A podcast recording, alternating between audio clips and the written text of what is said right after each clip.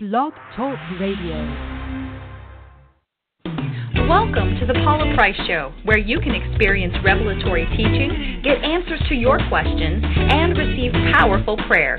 Tune in now and get ready for an exciting time of encouragement and transformation. Welcome your host, Dr. Paula Price. Well, welcome to another amazing, fantastic, we don't know what's going to happen straight from the throne of God episode of the ABCs of Apostleship to Discipling Apostolic Christians, scripturally organic, culturally unmodified. Oh, I love it. We just keep, this thing keeps expanding and growing. Uh, welcome to this evening's broadcast. Last week, if you missed it, you need to go back and check it out one of the statements Dr. Price made, uh, questions I should say she asked was, Do you have a hybrid Christianity? Selah, crickets, and help me, Lord. That's a question people don't tend to ask you, which is why we need apostles. Do you have a hybrid Christianity? Those are statements that you typically don't hear together. When you think hybrid, well, now you think car. and then when you think about what that is, Yeah. as far as what a hybrid car is, what that is to your Christianity. She made some other key key statements. You will never have more faith in God than the word you heard. You cannot get the wisdom of God without the word of God, which is why you and I are all in shock right now, having been saved over 20 or 30 years, discovering the wisdom that we thought was godly wisdom wasn't godly wisdom simply because it wasn't rooted in his word as he wrote it, which is why we are going scripturally organic. I would say this journey feels much like coming off of preservatives. You know you should do it. Your body's telling you you should do it. Many of you, your Christianity is crashing left and right, just like your body crashes when you are deprived of all kind of nutrients. And when you first go organic, you're like, this tastes, it's missing something. It's mm. what, what, what is that? It's all those preservatives that tell you that killing yourself tastes good. See? And when you go organic with the scripture, you go back to the word. That means you put away all the tapes, you know, other other people's interpretations, I should say, of the word, all these commentaries that people do, all these other things are the additives that have deconstructed the chain, the organic chain of the word of God. And lastly, um, she said, Do you love God or like him? Well, that's not the last thing she said, but that's the last thing I'll address. When you love someone, you are in their stuff, good, bad, and ugly. Ooh. And you could tell the saints when you really love God, you are in that word. You're like, yeah, I know because God said, ooh, and we have to. And you love his reasons. You appreciate them. You desire and you seek out, well, why did he say that? Who's the saint? If you don't know if you're that saint who really loves God, if you're that saint who says, well, but why did he do that? Boom. You are a candidate for the true love of God. Not just loving our brethren and accepting all their sin and not caring, but actually caring why God calls sin sin and why he judges it the way he judges it. And she also addressed sin, um, but that I think was more on the Sunday as well. Praise the Lord and hallelujah. You can't get enough of Dr. Price. Tune in on Sunday to Scripturally Organic Sundays, where she is breaking this thing down on levels we didn't even know existed. And one, okay, okay, this is the last thought from last week when you said God's silence is not golden. Be very afraid because it's going to cause you to fear Him another way. God is winking at your sin, but He's waiting. and waiting and waiting. So, Dr. Price, that's my recap from last week. You know, I'm loving this recap. You know, I, I I gotta tell you, actually, I love the recap because it thrills me. I'm I'm, I'm fighting to not become a stage mom, oh, and it's it's a battle. I gotta tell you, I am fighting not to become stage mom mm-hmm. because I get a. I mean, I rejoice in what God has done. I remember you all sitting in my living room when I first, I'd only been in Tulsa a year, not even a year, because I got here like, well, maybe a year. And I've got, what, seven young women Mm-hmm. That what that resurrection Sunday? that Resurrection Sunday this year, you know, we're coming up on years. 17 years ago, seven young women sat in my living room, friends of my daughter from college who were Christian women, young women, Christian, confused, and in college, not knowing where you're going to go, but know you didn't want to leave Jesus Christ. And I remember prophesying to each one of you that day, all seven of you, about who you are, what you would be, what you're doing, where you're going, how God's going to use you. I was just so thrilled with myself. It was wonderful. But did I know? I did not. I was literally prophesying you into my destiny, and I hadn't discovered it yet. Mm. And uh, we didn't have a church. I didn't have anything going on. I was still traveling, and I remember saying that you were going to do wonderful things in media. I remember prophesying to you, Ashley, that you're that the, the you were called to do more of a journalistic kind of thing, but you shouldn't stop.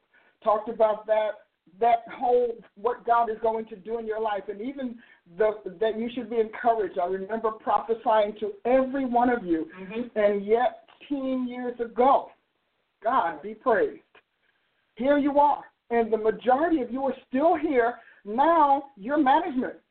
You know, now you're part of the leadership. You're you're running the thing. You're running what what didn't even exist. And uh, I think about that often. So when I hear you or I hear uh, Tyler on Wednesday Warriors or Dia in her very precious program on Saturday morning. Mm-hmm. Absolutely love it. When I hear that, I remember those young women sitting there trying to get through college, didn't know you had a call to ministry. Not, not to mention that you wouldn't be, you know, right. going back home. And every one of you took the Abrahamic challenge. You know, I think about that. I think we had one person there that was a, nat- a native Oklahoman. Is that right? A resident of Oklahoma. Everyone else was from other parts of the country. And I remember thinking when you got out of school, okay, so what are they going to do? Because you all dove right in. You have been hands in helping to build this when we knew what we were doing, when we didn't know what we were doing, when we weren't doing what we thought we were doing. But you were you dug in and and I remember that Abrahamic charge because you could have gone home after college, you graduated, and you told your family, This is what God called me to do. This is where God sent me. You know, I think about our come home uh, team right now, and I'm saying, but everything about this has been transplants and residents. You know, I'm from New Jersey, sent here by the Lord. You're from Pennsylvania. We had someone that came from Florida. Well, we have a few that came from Florida. Florida, you know, Florida gave it up for us. You know, yes, Florida's been very good to us. We love Florida. And so a few of you all came from Florida. Some of you came from, uh, you know, the New England states and yeah, uh, um, and Virginia. I mean, I think about it, and you all made up your mind. You were like David, you know, and like Abraham. You went to a city you know not to do what you don't know what you're gonna do. Don't know why you're going. But you, all you know is that the Lord sent you because there was an inheritance there.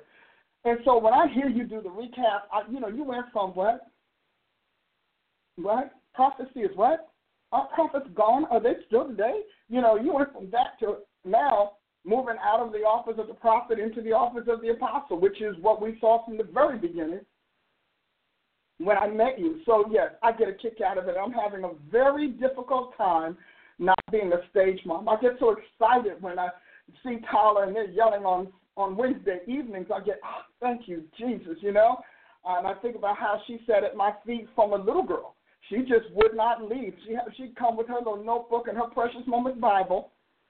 She recruited us in college. Okay. I mean, let's tell them like Look at it. She really did. Or drafted. I think it was more like a draft. Yeah, you all were drafted. Because you, you, you and we were all just kind of not getting fed in the churches we were in.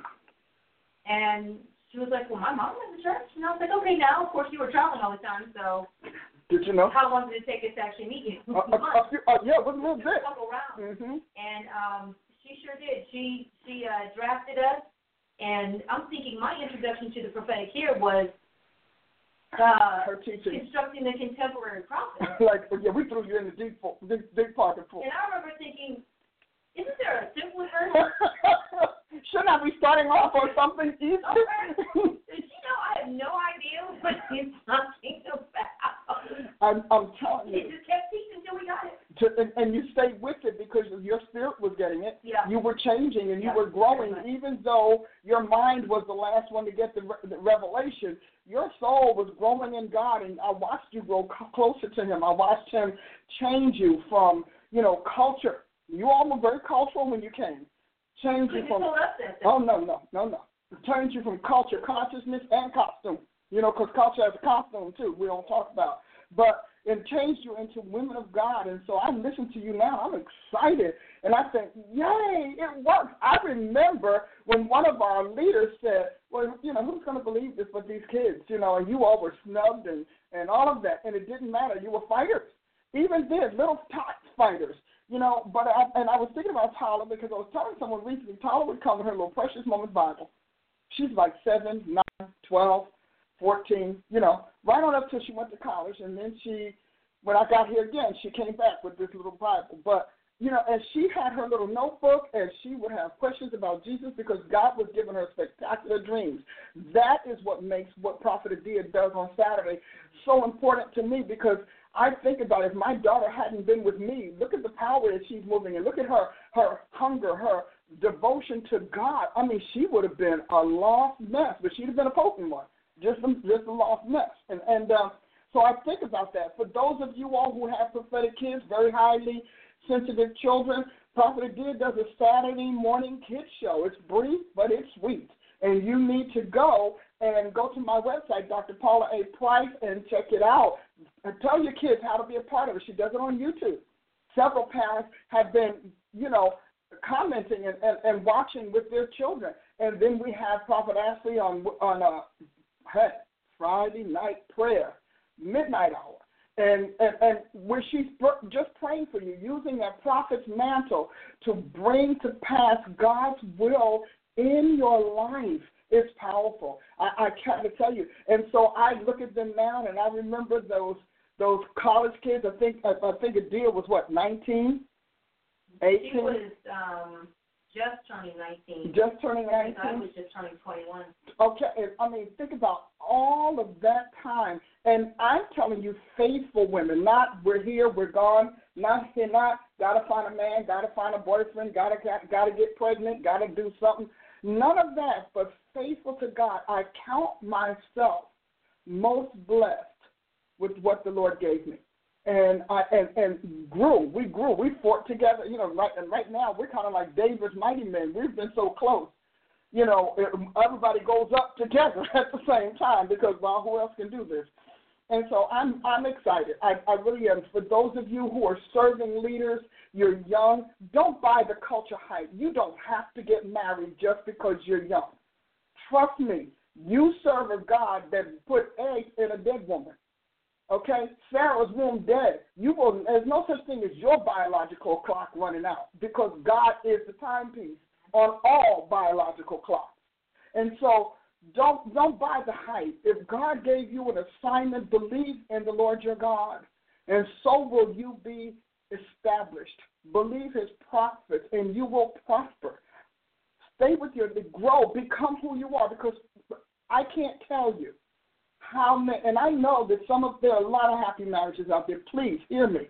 I'm sure that there are a number of them, certainly not enough if the divorce rate is, rate is over 50%. But let's just say it's a lot anyway. But the majority of people who marry young, myself included, you you wake up 10 years later and find out that you are married to what you didn't walk down the aisle with. And you don't know yourself.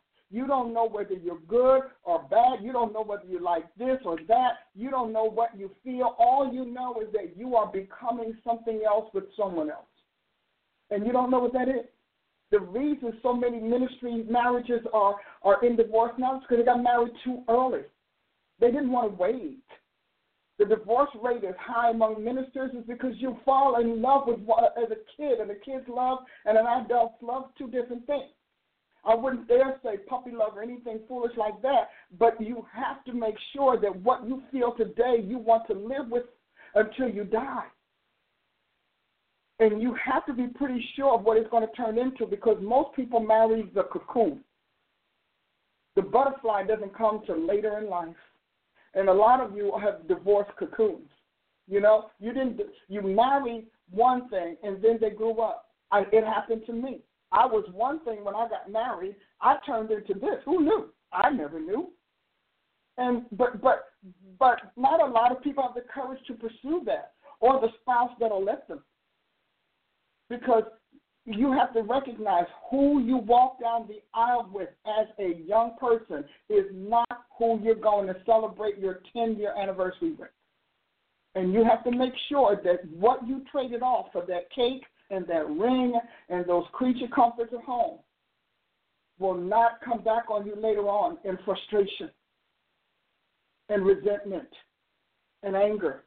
And now a house full of kids maybe two or three marriages later because all you know how to do is to get married to feel like a, a person. That's all you know how to do. And all you know how to do is break up because of a date. A marriage is a long date. And so I will tell you, I, I I'm excited about these young women. Got it all out of this travel, traveled the world, did this, did that. Now let's hey, we can enjoy our family. There's not resentment that's backing up in your body, making you sick, making you bitter, making you old. And this is men and female, male and females. It's not just women. Make sure that what you marry is what you want to watch grow into something else. Because I'm telling you, if you're young, you're marrying a cocoon, and you don't know what's coming out of that cocoon. You don't know what that butterfly will be, and you don't know if it won't fly away from you. That's just a piece of counsel to somebody. And I don't know who you are because that wasn't what I planned. But, you know, you cannot choose a bad marriage and tell God to make it work. You cannot choose an incompatible spouse and tell God to make them compatible. What God's going to, the best He can do with a situation like that is to give you grace, patience, and mercy and long suffering like He has. You know, Jesus has a spouse that doesn't, doesn't do Him right either and he's rolling with. You can't say he doesn't understand what it is to have a headstrong, unreliable, on and on and on spouse because with the church is the bride of Christ. And I know we're working him over pretty well these days. But you cannot choose a bad marriage. You cannot choose an impulsive marriage and ask God to change the person into what you dreamed. You didn't ask God for a dream. You asked God to cease being single. He gave you what you asked for because your dream person might have been the person that you're going to become, not the person that wants to race down the aisle. Uh, is this talking to any of you tonight? Because God's heart is so bothered by so many of you are racing down the aisle because a preacher said so. And usually those people who push you to get married have unhappy marriages. I've only known two people in my life who were enamored with marriage that had a happy marriage. Most of them, secretly, they got married too young. There's resentment. There's bitterness. There's incompatibility. There is, this is not what I asked for. This is not what I thought. I mean, um, how many times have you married some, seen somebody marry a vivacious, vibrant person from high school who turns into be a dud on the, on the couch? Because you married what you saw, not what was. And visual marriages don't ever work out like that. Because what you see in high school is still developing, it's still forming. And, and, and it's interesting, spousehood changes people. It brings out another side of people. It brings out the scales of responsibility and, the, and duty and, and obligation and respect. All of those scales are not there when you're in college and not there when you're young. All you have to do in college is just get a degree. You don't know people. So, uh, uh, you know, my prayer is that the church stops running people through the altar to the divorce court. And that's my prayer. If you're going to prophesy somebody's marriage, you better have the power to make it go and to keep it together. You better have the power, the wisdom, the influence in their lives, the control, and even the influence with the Almighty to keep it together. I don't prophesy marriages a lot. I think maybe two or three in my life in my whole because well because most of the people want to get married shouldn't you know my, in my my estimation I just don't tell them anymore because you know they start crying and going out lying on you you know saints got to lie when they when they're not going to do right you know they're always going to pass the buck because they got to blame shit that's the Adamic thing it's this woman you gave me you know and and, and you know woman is like but yeah, hey the snake the snake made me do it he's like the woman made me do it. And, and then Adam looked behind him, and there was nobody behind him. Well, I don't know. I'm blaming Smith. He seems good at this. But so I don't prophesy marriages a lot because people will misrepresent you. I've had people I sat down and counseled with told them not to get divorced. They got divorced anyway and swear I was the reason why because they didn't think it was going to be so lonely. They didn't think it was going to be so difficult to separate and walk away. I have other people that I told. I'm telling you, that's that's that's not your no. That's not your husband. That's not your wife. That's someone else's. Oh well, I know. But I heard from God. But then you go on and do that, and then you get mad at God, and then you blame God because God didn't keep it together. God's like, I didn't put it together, so I don't have to keep it together. Now I hate divorce. But if you've already ignored me by not by marrying someone that I didn't put together, you certainly aren't going to ignore me about fighting for it, because you're going to ignore me. That's what that's what we do. So especially in this time. So my encouragement to some of you young people, I don't care if the pastor is your daddy, your mama. I don't care if they're the bishop. I don't care if they're the shift up, the shut up, the push up. I don't care. I'm telling you, it's your life and you've got to live it, and you better make sure that what you're walking down the aisle with is what you want to wake up to 10 years from today, 20 years from today. You better make sure those dreams are going to be the same. You better make sure that those fantasies that you're having over coffee in the restaurant are real- can be made a reality. Make sure that they're not just dreams. Make sure that they're visions. The question, because there are a lot of dreams that are fantasies and only a few are visions. And you have to make sure that that person has the wherewithal. Make sure that they're not a quitter. Make sure that, that, that life blows. If you marry somebody that's prone to depression now, they're going to be depressed people. They're not going to fight to make life happen. Somebody, I don't know who I'm talking to, but this is. Because somebody's getting ready to marry someone prone to depression. That is a problem. They can't take a blow. They can't take disappointment. That is a problem. Some of you listening to me today, you seasoned married folks, you can say she's right. I know what she's talking about. That person is going to become dependent on something, whether it's it's mood altering drugs or, or or depression medication, or whether it's going to be alcohol or something like that. But uh, when you how people react in stress when you're dating them is the controlled version.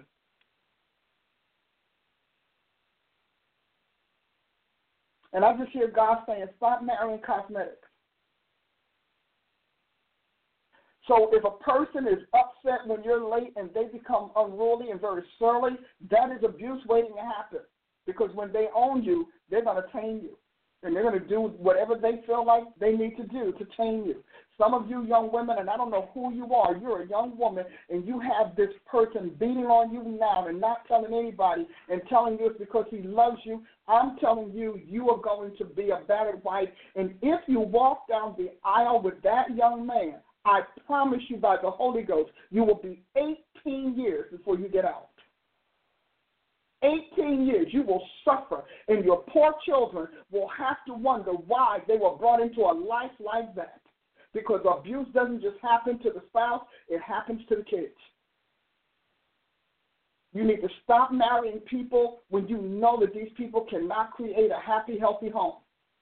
If they can't create a happy, healthy relationship, you got to fight over a date. You got to fight over uh, whether you're going to eat chicken or fish. Everything is tense, and you're constantly being pushed around and bullied. A bully date is a bully mate. I'm saying this to you because the Holy Spirit is telling me, young woman, do not marry that violent boyfriend. Young woman, do not marry that violent boyfriend. Young woman, if he pushes, if he yells, if he steps to you, because, and you and he has to send you back home to your family, you need to know the minute you are his family, you become his whipping post. Don't marry this man. I'm telling you, whoever you are, if he screams a lot, trust me, that's a problem. And that may not be that you should marry him ever. It might be you just need to wait a few years for God to work a few things out of his soul to give him some peace, make him feel like he's secure. Because clearly, this young man that I'm talking about cannot handle pressure, any pressure. It doesn't make a difference. You will get beat up because the tire went flat. You will get beat up because the paper boy left the paper down the road. It won't matter. It doesn't matter. My daughter, don't do it. Whoever you are, you've asked, if God tells me I'll know what to do, you ask God that. I am God's answer to you right now. God is telling you it will not get better. It will only get worse. And there are perversions there that you don't know about that you will become victim to for all of those 18 years. Make up your mind today that you're worth better. Now, I'm speaking to one particular young woman, but I'm telling you, there are several of you out there right now. You're so excited to have a boy pay attention to you, you put up with anything. And because your parents made that the priority and the prize in your maturing years and your adolescent years, that's all you know. Don't trust society. Don't trust culture. They only want to destroy souls.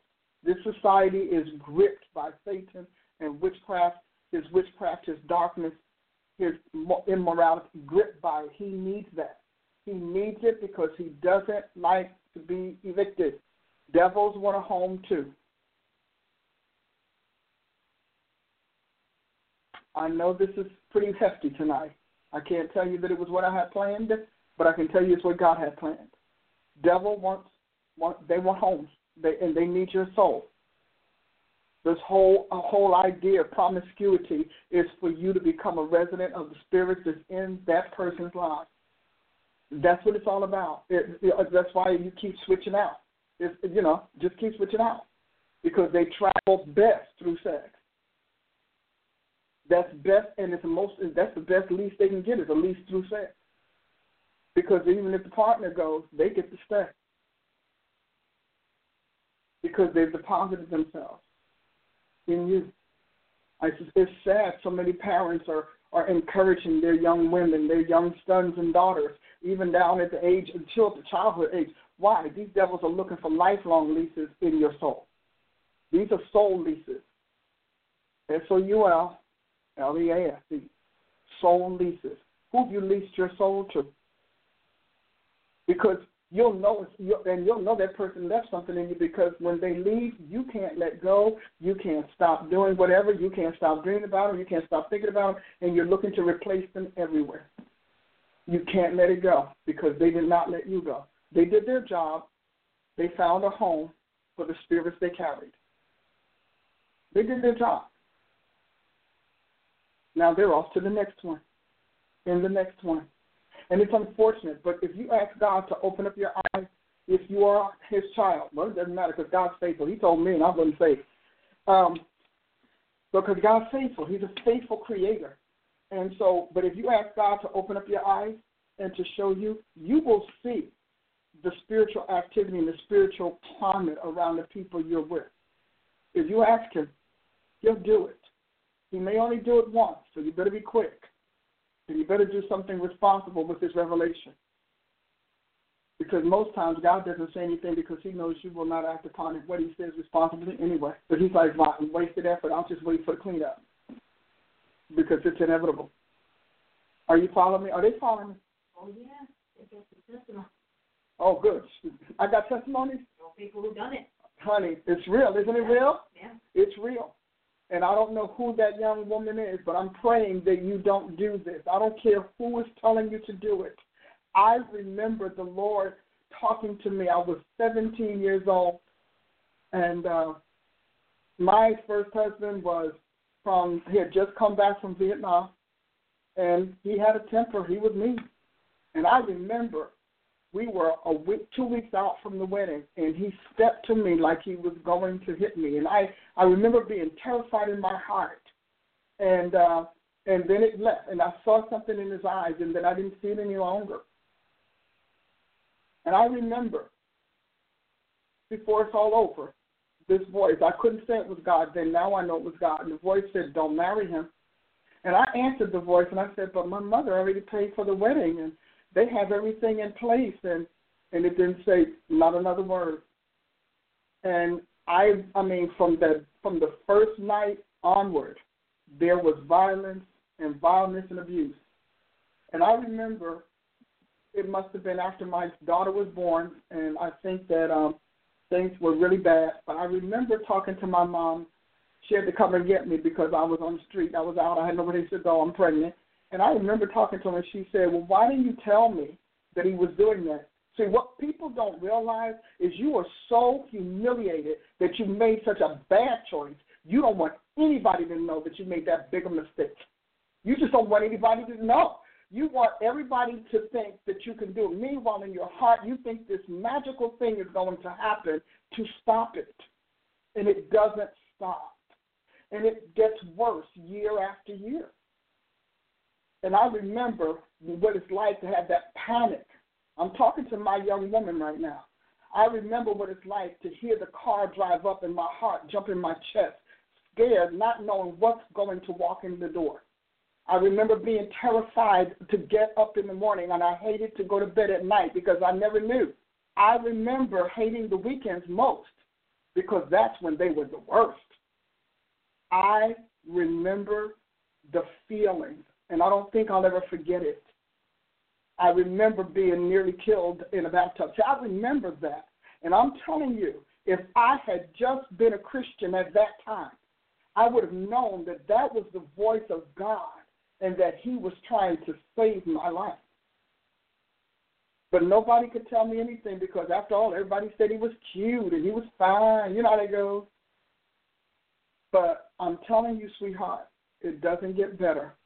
It only goes downhill from the day after the wedding.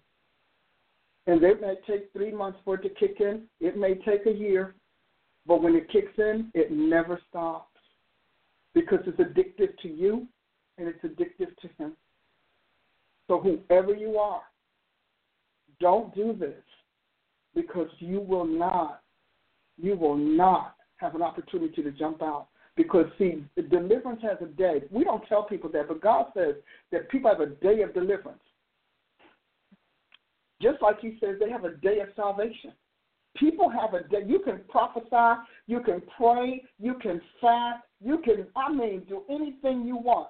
But until that day of salvation comes, that day when their soul has opened up, has emptied out and opened up, when that day comes, they're running to the church, running to the Lord, running to a Christian, running to a salvation, running to a meeting, because that's that day. I don't care how many days they hung out, they visited church. I visited church. I hung out for years almost 20 years, and all of a sudden I remember the day that I was to get saved. We, I remember driving, having a near miss, almost having a head on collision with a truck. And I didn't know anything about God other than I was supposed to get saved. And I was, I was going to a, a revival meeting. It was after work, and the people in the back of the car were terrified. I said, Oh, no, I'm not going to die today because I got to get saved. Because when it's your day, you know. It's my day, it's my time, it's my window. And deliverance is the same thing. That's why God tells you not to walk into certain situations because that captivity has a date, an expiration date. And it's not the day you get sorry. It's not the day you're tired. It is not the day that you can't stand it anymore because you you can look back in your life and see that you've had before you finally walked away. You have many, many, many, many days. And you many nights you have times that you walked away only to drive around the block and come back. You've had I know about this because I live there. Everybody has a day of salvation. I don't care if it's a marriage, if it's addiction, affliction. I don't care what it is. Even a job, you could be at a bad job and can't quit that job until the day. And that, and that day comes, and you have no idea what made it any different. Most times, there's nothing traumatic happening at all, but still, you walk away because that is the day and being married to the wrong person is like that unless you are just a person who flicks from person to person and marriage to marriage. Most people who stay in a long time are people that should not have gotten married young. I said to my young women after having them for about five years, and I said, my concern about you all is that when you, what you do, you mean it. When you're in, you're in. You give your all to it. So I'm praying that you do not meet anybody who is not worthy of your loyalty and your devotion. Because if they're wrong, you're going to suffer for it. Because faithful spouses suffer because of their faithfulness. So I'm saying to you all today, whoever you are, I need you to think differently about this. And I hope this counsel will speak to a few pastors who feel it's their God duty to, to be the date, dating club in the church, to be the matchmaker. Stop matchmaking the people of God. They're going to do enough by themselves. It's best that we encourage them and train them to pick the right person and to know when it's their time. Because anything done out of season is a flop. Anything. Because there's no support. Seasons bring support. Seasons bring resources. Seasons bring solutions. There's more to seasons than a calendar and a clock, a leaf on the ground, or snow falling. Seasons bring a lot with them. And, and, and you know, I have a class that I teach on the 21, uh, is it the 21, 28 seasons of your prophetic pro- progress. And, and, and you'd be surprised what happens while God is bringing His word to pass, what He's doing to bring His word to pass. And you'll be surprised how many near misses you have while you're en route to the real deal. How about that, Prophet? Amen. I know I've had a few. Thank God for you. oh, yeah. What are some of my comments? Oh, man. Okay. I know you have a couple. The last I know the last word. Years of my life. Um, let's see. I, I'd love to hear from them. Um, okay, let's see. It took, what is this? Hmm, okay, this is Barbara saying, Apostle Barbara. It took one hour, one hour after getting married. He left me to go be with my best friend. I should have gotten out then, but I thought I was in love, and it got worse. Stayed in for 10 years, and 10 years later was still holding out, thinking he was coming back, and he had married someone else the same day he divorced me in the same courtroom. Listen, people, you don't want to go down this road. Listen to Apostle Paula Price. Uh, she is speaking the truth truth. Mm. Man. Jesus.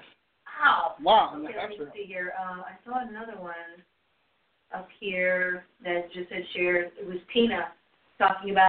I I didn't read the whole thing because it went on, but she was talking about pushed into marriage. I think at 21, young mm-hmm. in college, knew she should have been single in church, mm-hmm. and it was crazy. And she said, "Please listen to Apostle Paula Price. He's telling you the truth." It is the truth. It is the truth. And then, of course, the um, oh, here it is. Let me see. She said, I'm right here with you, Apostle Paula Price. I lived in hell being getting married, behind getting married because the church told me I was supposed to.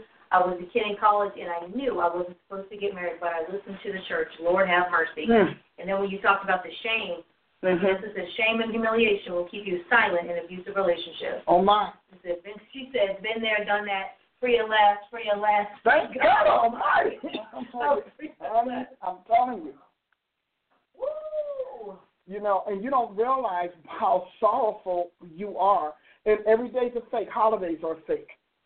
Celebrate everything's a fake. And the more the more abused you are at home, the more publicly affectionate they are to, mm-hmm. to to make everybody think it's okay. You know, I don't like PDA anyway because I I can't understand why I got to be up in your bedroom, down your throat, and in your tongue. So I got a problem with that already because I feel like I can't. I, that's not any of my business. I always had a problem with it. But I have found that when you get that excessive PDA, there is sin on the line. I don't care if it's sin that's been forgiven and they're trying to prove they're never going to do it again. I'm trying to strengthen my spouse so he or she knows that I won't cheat again, or whether there is abuse or whether there is infidelity that's being glossed over with all of this public affection. I'm telling you, because strong marriages don't need a stage. Mm. And they don't need an audience. Powerful marriages don't need a stage and they don't need an audience, and they prefer not to have them. They're the, you know the strong marriages the one that say I do not need to rent a blimp because I don't want everybody in on this on our intimate moments. I, I don't need to rent a blimp. And, and and and she said, I don't need you to rent a blimp because I'm gonna say no because I'm confused. I don't know what to do. Don't don't follow that, guys. That's that. Don't follow that. And if you need to, if that's what you need, trust me, that's what you're going to have to keep doing. You're going to have to keep besting your last best to keep the thrill in, to keep the fire going. And so I just hear God saying to somebody tonight, you don't want to build on the foundation of the spectacular because the spectacular is infrequent. You want to build on the foundation of the everyday. I love you just because you're you. I appreciate you. I remember you. You're important to me. You're valuable. Mm. You shouldn't even marry somebody because they're cute, because cute fades. And now you're stuck. Cute fades, and you want to go find another cute thing, which means you're going to be in adultery. Because cute doesn't make good. Cute makes a picture. Doesn't make a marriage. A good picture. You know, you I mean, come on. You know, I look at all of this. We make all of this big deal about it, but you know, you realize you look at an attractive person once you're done.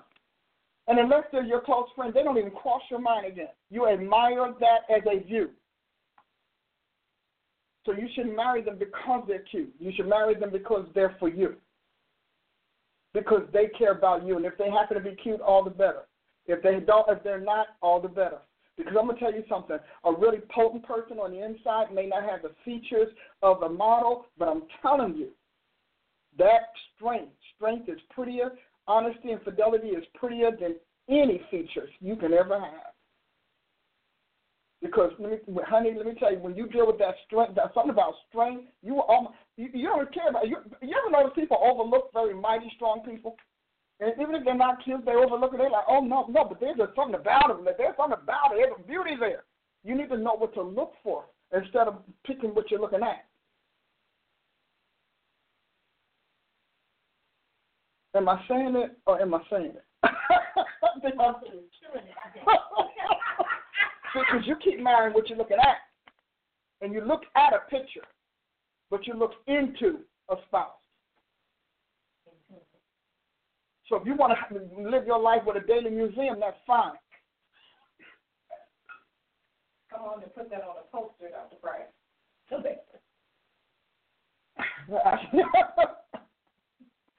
put that on a poster. Put it on a poster. because you keep marrying what you're looking at. Mm. I'm looking at her eyes. I'm looking at her butt. I'm looking at his chest. I'm looking at his hair. You're looking at, you're marrying what you're looking at. So somebody help me. Woo! Come on. Come on. Now that's all right. Bring it home. because that's what God is saying. He said, so you got these look at marriages. She's going to look great in her gown that she's going to wear for four hours and never fit again. He's going to look powerful in that rented tux and not want to wear it again. Stop marrying what you're looking at. Stop becoming engaged to what you're looking at. Just because I like to, uh, just because you like to look at them doesn't mean you want to live with them. Some things need to be a picture on the wall. Just take a snapshot and that's it. Be done with it. Because that you have got to know to look into the soul. Because in the soul is where you find the person. You can dress up a body, but you cannot hide a soul. Mm. That soul is to give us. I'm telling you, to give itself away. It's going. I'm telling you, it is. It's going to give itself away. And so God is saying to me and to you all, you're so you're so caught up, you won't even build up yourself. You want this powerful spouse, and you're not even powerful enough to keep it, to earn it, let alone keep it. If you believe that God called you to marry great, then spend some time making yourself great. If you believe God called you to, to marry rich, then spend some time being rich, making yourself rich understanding what to do with someone else's riches. If you believe that God called you to marry somebody in public life, then spend your time doing that. If you believe that God called you to marry somebody with a business, then spend some time with that. You know, I often tell the story of Ruth. And I like the story of Ruth because the way we tell Ruth, you think she's a Hallmark show. No, Ruth was rough, dusty, uh, literally. And he never once talked, Boaz never once talked about her appearance. Not once. He just called her a young woman. He talked about her diligence. He talked about her energy. He talked about her her um, conduct, her morality. He did not talk about her appearance.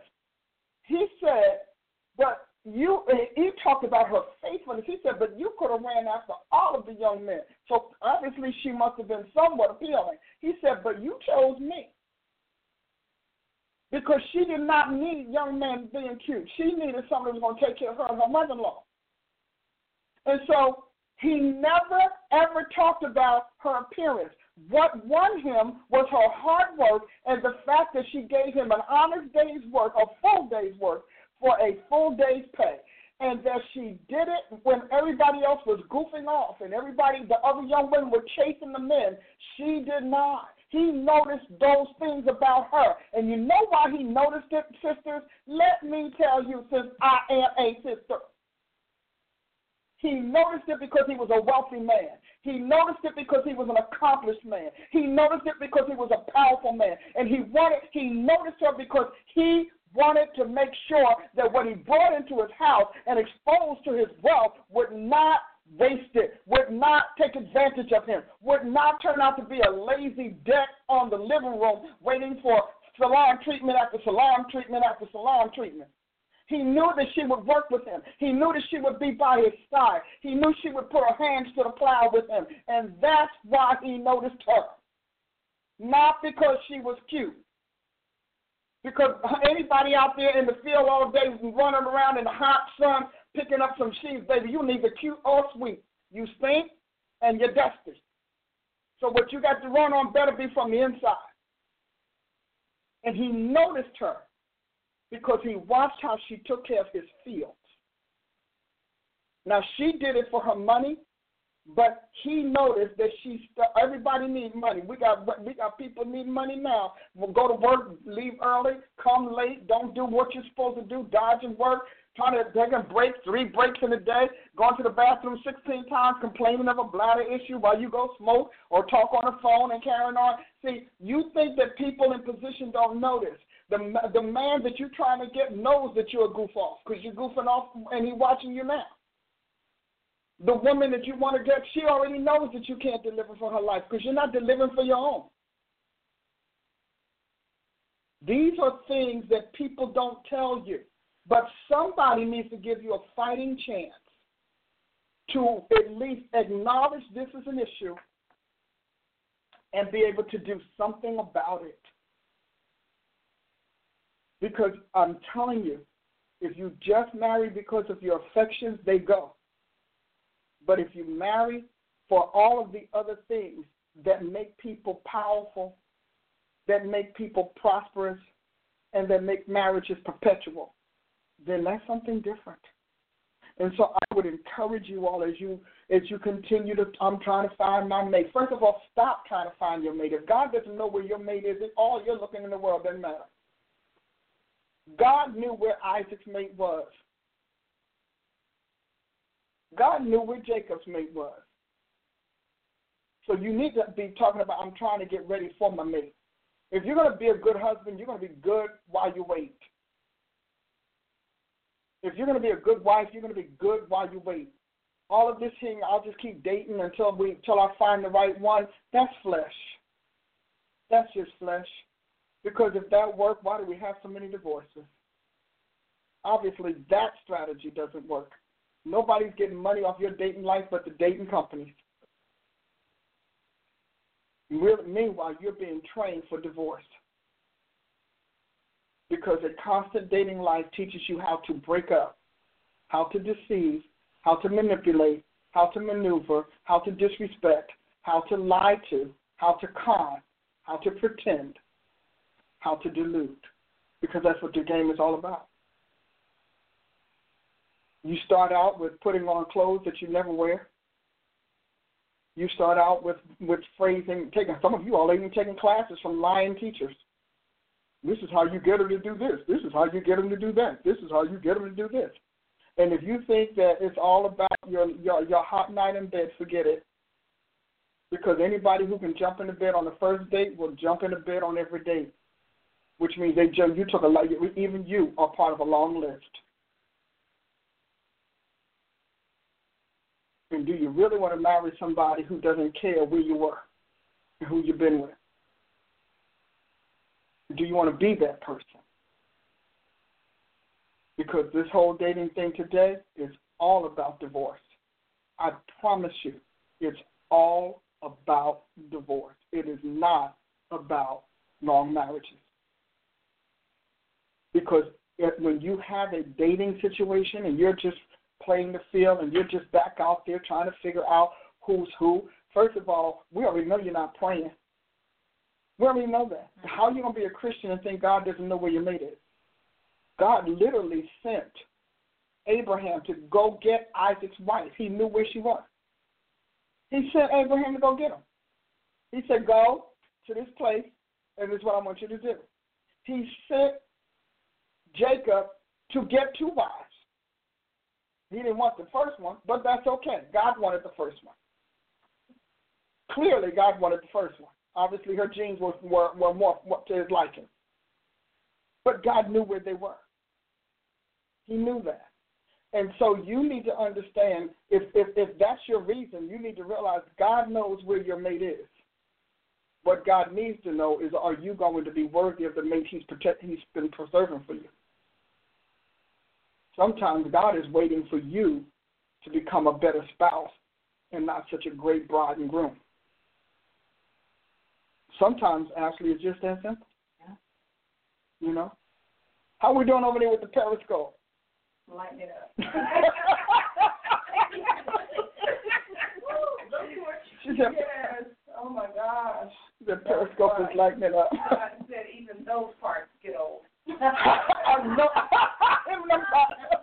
yeah, the parts be dropping.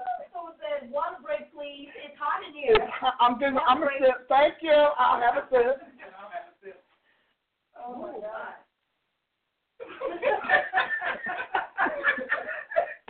Somebody says that you are hitting with the truth, hitting the home runs tonight. I'm Mm. sorry. Dang, this is good. Wow. Somebody Amen. said, get off the sand and stand on the solid foundation. Oh, get off the sand. I know that's right. I know it. Hmm. You know, I really do. And, and I'll tell you something. If your church is a dating ring, a matchmaking club, you need to understand that there are a whole lot of spirits out to in that church that's authorized to seduce you into marriages that are doomed. And I'm telling you, if that's a big deal, you know, the things that I've often said, when you go there, if your church is based on marriage, single people will never feel at home in a church like that, and and you will fall into sin. If you have to look at your pastor and his wife licking and lapping in the pulpit, holding hands, stroking each other, constantly pre- presenting this this Ken and Bob Barbie issue or image, you will fall. I've talked to so many male pastors, and usually the male, and I said, you know, it may look really good for you to stroke your wife and fondle her in public. Now, now Dr. Price, and since y'all say I'm there, I got seven minutes. I'm going to blow your mind because I haven't done that yet. Okay. So lean in and hold on. Lean in.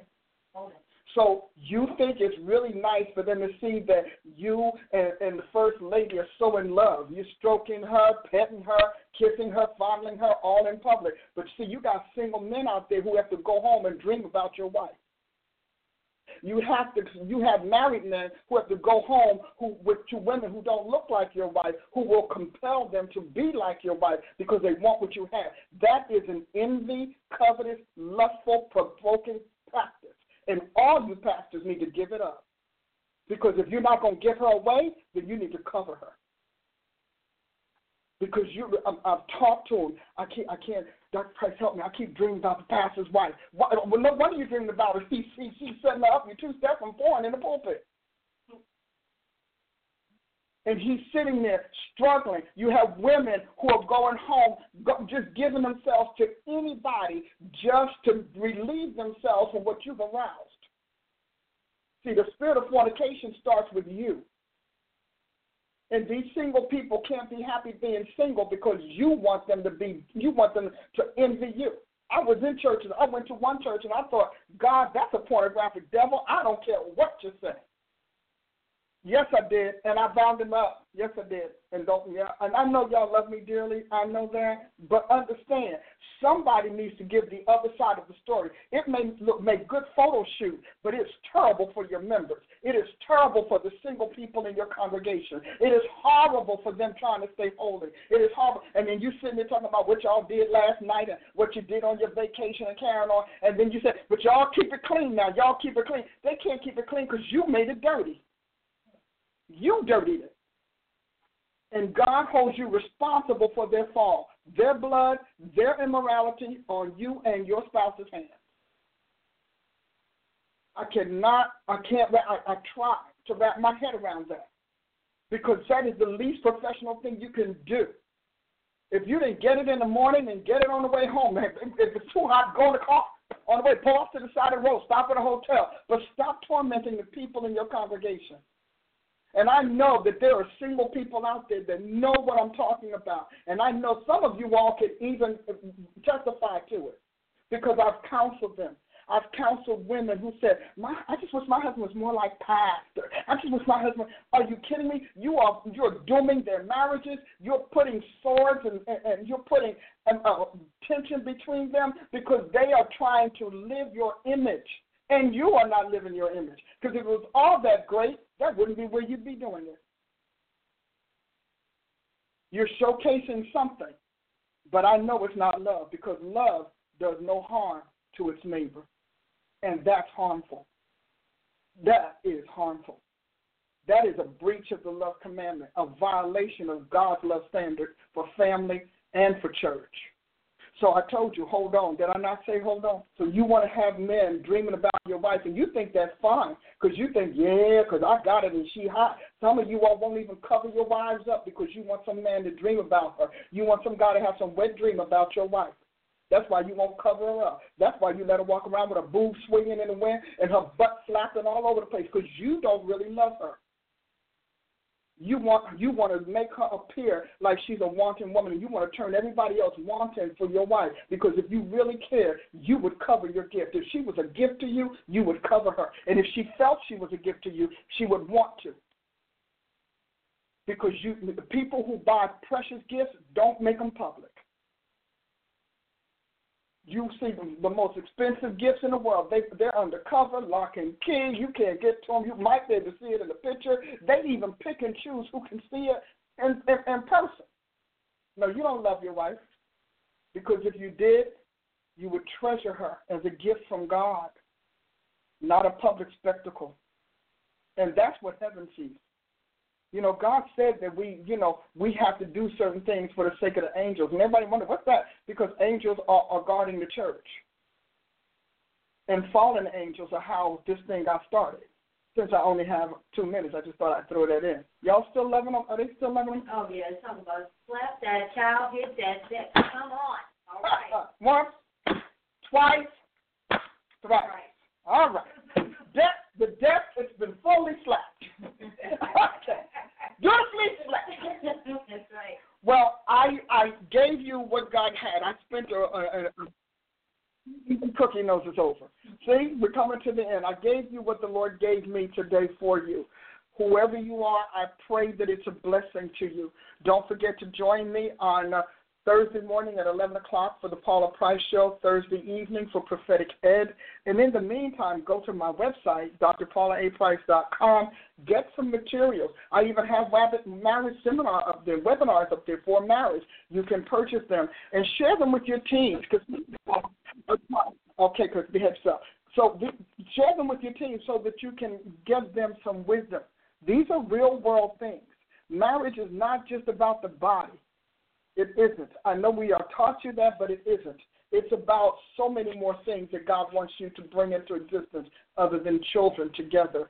And then on top of that, don't forget we have our Women's Day coming up, which is April 14th and 15th. 14th and 15th here in Tulsa. As you can see, I can count for you. Women, come, join me here in Tulsa, 14th and 15th. We'll celebrate the resurrected Christ afterwards, or we'll let you out early and you can get back home to do all of it that you have to do. But don't miss this opportunity. It may be your day of deliverance. You don't want to miss that window. Hallelujah.